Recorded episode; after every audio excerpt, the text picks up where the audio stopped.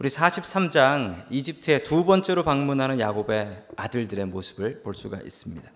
우리 첫 번째 하나님께서 우리에게 주시는 말씀 하나님은 우리를 포기하게 하신다라는 말씀입니다. 하나님은 우리를 포기하게 하신다.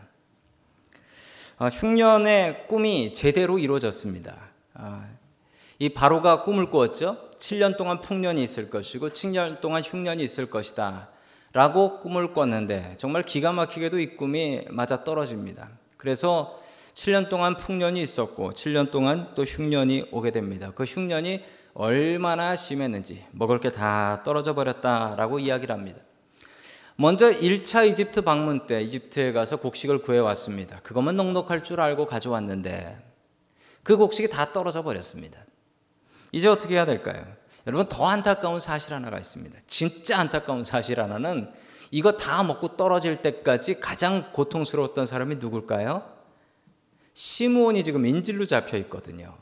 시므온은 이집트 인질로 잡혀 있는데 참 이게 안타까운 사실입니다. 인질로 잡혀 있고 또 게다가 먹을 것도 다 떨어져 버렸습니다. 이때 유다가 중재를 하러 나섭니다. 항상 이렇게 중재하는 사람이 우리가 되어야 되겠습니다. 둘 사이에 사이가 안 좋은 사람이 있으면 사이에 가서 중재하는 사람 이게 예수님을 닮은 사람이거든요. 왜냐하면 예수님께서 하나님과 우리의 사이가 죄로 멀어지자 그 사이에 들어오셔서 중재하셨으니까요. 유다가 이때 중재를 하는데 여러분 이 야곱의 아들들의 서열을 보면 어떻게 되죠? 첫째가 루벤이었어요.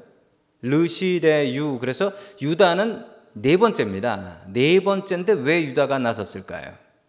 유다의 성품이 이랬습니다. 유다의 성품이 좋았고 그 앞에 처음에 르우벤이라는 아들이 있었는데 이 르우벤이라는 아들은 이 얘기를 할 수가 없습니다. 왜냐하면 르우벤이 죄를 지었거든요. 무슨 죄를 지었죠? 자기의 서모인 뭐 자기의 어머니죠. 어머니인 빌하하고 간통을 했습니다. 자, 그랬기 때문에 동침을 했기 때문에 이 르우벤은 이런 이야기를 할 만한 처지가 못 되는 거죠. 성경에도 분명히 기록되어 있다라는 것은 루벤이 그 일로 인해서 입지가 많이 줄어들었다라는 사실입니다. 게다가 루벤이 1차 방문하고 와가지고 이렇게 얘기했습니다. 그 사람이 동생 될 거지 않으면은 시몬을 안 놓아준답디다라고 하니까 야곱이 이런 지하에 한 칼에 잘라버렸습니다. 안 돼. 그랬기 때문에 루벤은 얘기할 수가 없죠. 자, 다음은 르우벤 다음에 시므온입니다. 시므온은 왜 얘기를 못 하죠? 시므온은 지금 이집트에 잡혀 있으니까 얘기를 못 하죠. 시므온은 이집트에 잡혀 있고 그러면 르시레 다음은 레위입니다. 레위도 아, 이야기를 못 합니다. 왜냐하면 레위는 찍혔으니까요. 레위는 왜 찍혔죠? 세겜성에서 세겜 남자들 할례 받으라고 하고 다 죽여버린 게 시므온과 레위였습니다. 자, 그렇게 되면은 그 다음으로 서열이 높은 사람이 유다죠. 그래서 유다가 이 일을 감당하고 여러분 공교롭게도 유다의 자손 중에 누가 나오냐면 예수님께서 나오세요. 유다가 했던 것처럼 중재 역할을 예수님도 하셨죠. 자, 그런데 이 베냐민은 갈 수 없다라고 야곱은 이야기를 하고 있습니다. 여러분 야곱의 인생을 좀 살펴보시길 원합니다. 여러분 야곱의 특징 중에 하나가 여러분 저는 저 자신을 비교할 때 저는 요셉 닮았다라고는 생각하지 않습니다. 저는 닮았으면 야곱이죠. 여러분 야곱의 인생을 잘 살펴보시면 야곱의 장점 중의 장점은 자기가 원하는 것은 갖는다였습니다. 자기가 원하는 것은 차지한다. 예를 들어서 어떤 게 있죠? 내가 장자의 명분 갖고 싶다. 여러분 이게 훔칠 수 있는 물건입니까? 어떻게 형하고 동생이 바뀌어요? 형하고 동생은 바뀔 수가 없어요. 이건 돈이 아니라 뭐로도 형 동생은 바뀔 수가 없어요. 그런데 야곱이 장자의 명분 갖고 싶다? 그러니까 그게 뺏어집니다. 여러분 또 야곱이 어땠습니까? 야곱이 라헬, 라헬을 내 아내로 삼고 싶다라고 마음을 먹으니까 그가 14년 동안이라고 20년 동안이나 외삼촌네 집에서 일하는데도 불구하고 그래도 일해서 자기가 사랑하는 여자 쟁취합니다. 해요. 그래서 그 라헬로부터 두 아이가 나왔죠. 두 아이가 요셉하고 베냐민. 라헬은 일찌감치 죽고 요셉하고 베냐민을 너무도 사랑했는데 그 중에 요셉이 죽었다고 하죠. 형제들이 자신의 아들들이 나갔다가 찢겨 죽었어요 라고 얘기해서 요셉 사라지고 그러고 나니 이제 남은 건 베냐민밖에 없는 겁니다. 그래서 베냐민을 목숨과 같이 사랑합니다. 심지어 먹을 게 떨어져서 베냐민 데려가야지 먹을 거 준답니다 라고 해도 안 돼. 그래도 안 돼. 할 수 없어. 베냐민은 데려갈 수 없어. 여러분 하나님께서 지금 야곱에게 원하시는 것은 무엇일까요? 여러분 지금 야곱에게 원하시는 것은 베냐민을 놓는 것입니다. 야곱은 가지고 싶은 것은 가졌던 사람입니다. 지금 베냐민을 꼭 쥐고 있고 그리고 내가 죽고 나면 우리 가정, 우리 가문은 베냐민이 물려받는다. 그러니까 베냐민은 거기 가면 안 돼. 이 마음을 갖고 있었던 것입니다. 그런데 여러분, 하나님께서는 야곱에게 베냐민을 놓기를 원하십니다. 우리 계속해서 14절 말씀 같이 봅니다. 창세기 43장 14절입니다. 시작. 너희들이 그 사람 앞에 설 때에는 전능하신 하나님이 그 사람을 감동시켜서 너희에게 자비를 베풀게 해 주시기를 빌 뿐이다. 그가 거기에 남아 있는 아이와 베냐민도 너희와 함께 돌려보내 준다면 더 바랄 것이 없겠다. 자식을 잃게 되면 잃을 것이지 난들 어떻게 하겠느냐. 아멘. 야곱이 자기 베냐민을 손에서 놔주고 풀어줍니다. 보내줍니다. 전에 같으면 야곱한테는 이게 가능할 일이 아니었습니다. 그런데 여러분 잃어버릴 게 없다는 거예요. 베냐민을 안 보내면 먹을 것을 못 구해오고 7년이나 흉년이 온다는데 그동안 우리는 다 굶어 죽겠네. 하나님께서 야곱을 궁지로 모셔서 자기가 끝까지 꼭 쥐고 있던 베냐민을 놓게 하십니다. 여러분 하나님께서는 동일하게 우리에게도 이런 요구를 하십니다. 내가 절대로 못 넣는 것. 하나님을 의지한다고 하면서도 못 넣고 의지하는 것. 그것이 있습니다. 여러분 그것을 하나님께서 궁지로 몰아서 놓으라고 하고 계십니다. 여러분 우리가 다른 줄을 하나 붙잡고 있으면서 하나님 붙잡고 있는다면 이게 믿음일까요? 여러분 여러분들에게 하나님이 의지 어떤 의지인지를 다시 한번 생각해 보시길 원합니다. 하나님을 의지하고 계신지 아니면 내가 의지하는 줄은 하나 따로 있고 하나님은 그냥 안전 장치인지 여러분 잘 생각해 보십시오. 스카이 점프하는 사람들이 낙하산을 메고 가는데 낙하산이 두 개가 있답니다. 그 안에 제대로 된 큰 낙하산하고 작은 보조 낙하산이 있답니다. 큰 게 안 펴지면 작은 걸 편대요.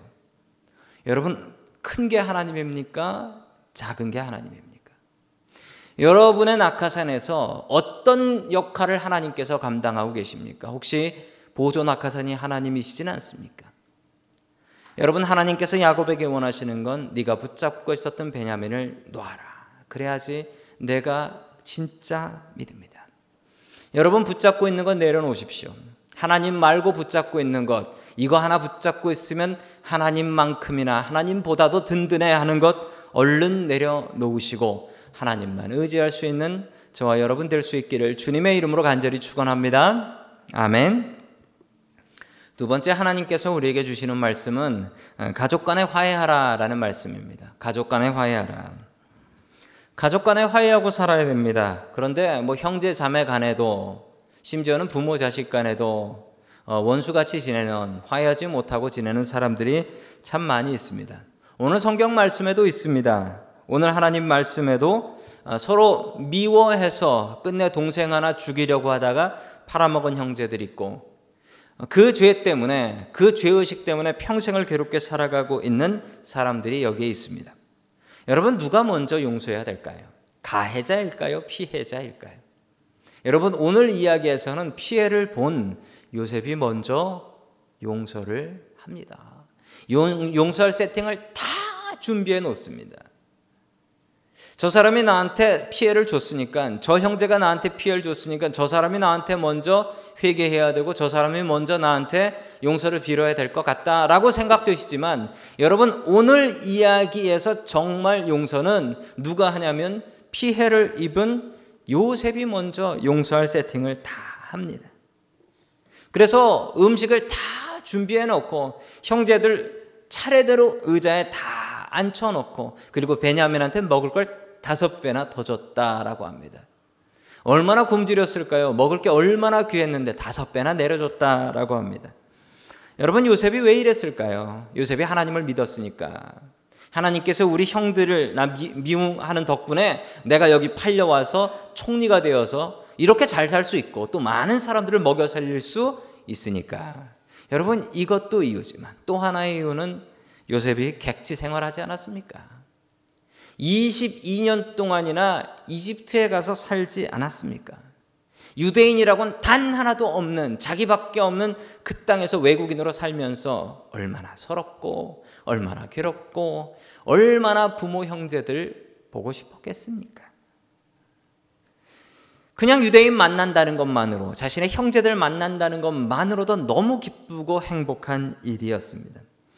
여러분 이런 마음 없으십니까? 객지 생활 지쳐서 가족들, 형제들, 친척들 몸서리 쳐지게 보고 싶어 보신 적 없습니까? 그 외로움에 형제들 더 그리워해 보신 적은 없습니까? 여러분이 이렇게 미국 생활 하시면서 그런 외로움을 주시는 분은 누구일까요? 여러분 그러면 우리는 어떻게 해야 할까요? 요셉은 최선을 다해서 형제들과 화해할 자리를 마련하고 있습니다. 그리고 요셉이 자기 친동생인 베냐민에게 이렇게 얘기해요. 우리 다 함께 29절 같이 봅니다. 시작. 요셉이 둘러보다가 자기의 친어머니의 아들 친동생 베냐민을 보면서 이 아이가 지난번에 그대들이 나에게 말한 바로 그 막내 아우요 하고 물었다. 그러면서 그는 귀엽구나. 하나님이 너에게 복 주시기를 빈다 하고 말하였다. 아멘. 저는 이 순간 뭐 물론 앞에서부터 요셉인 줄 알았지만 이 얘기 딱 들으면 야 이거 요셉이구나 알아야 됩니다. 왜 그러냐면요. 여러분 지금 베냐민을 향해서 얘기를 하고 있죠. 특별히 베냐민을 향해서 베냐민이 처음 이집트에 내려왔으니까 처음 봤으니까 칭찬을 할 수 있습니다. 여러분 그런데 베냐민은 이때 나이가 몇 살이었을까요? 자 힌트 몇 절인지 보시면 됩니다. 몇 살이죠? 네, 29살. 29살입니다. 29살 청년한테 지금 39살 요셉이 할 말입니까, 이게? 귀엽구나. 얼마나 귀여운 짓을 했는지 모르겠지만 귀엽구나. 왜 이런 얘기를 했을까요? 스물아홉 먹은 다 큰 청년한테 왜 이런 얘기를 했을까요? 여러분 이게 가족 간에 이런 말들을 씁니다. 가족 간에. 저희 집에는 저희 집에는 저희 한국에 있는 저희 집에는 42 어, 먹은 제 남동생이 있습니다. 저희 어머니께서는 저희 42 먹은 어, 아들에게 뭐라고 얘기하시냐면 귀여운 내 새끼라고 합니다. 42 먹었는데. 귀여운 내 새끼라는 말은 저는 평생 들어본 적이 없습니다. 막내 몫이에요. 그건 막내 몫이에요. 여러분, 90살 먹은 동생이 있다고 생각해 보시죠. 90살 먹은 동생이 어떨까요? 예, 귀여운 내 동생입니다. 형님한테는 항상 그래요. 형님한테. 여러분이 귀엽구나라는 말은 일반적으로 사용되는 말이 아니고 가족 간에 형제 자매 간에 사용되는 말입니다. 이 얘기 딱 들으면 형님들이 어 요셉인가 알았어야 됩니다. 그런데 아직도 못 알아차리고 있는 거 보면 분위기가 알아차릴 만한 분위기가 아니었던 것 같습니다. 여러분 요셉은 자기가 피해를 당했습니다. 그럼에도 불구하고 형들을 먼저 용서합니다. 먼저 사랑합니다. 여러분 우리에게도 그런 마음이 있었으면 좋겠습니다.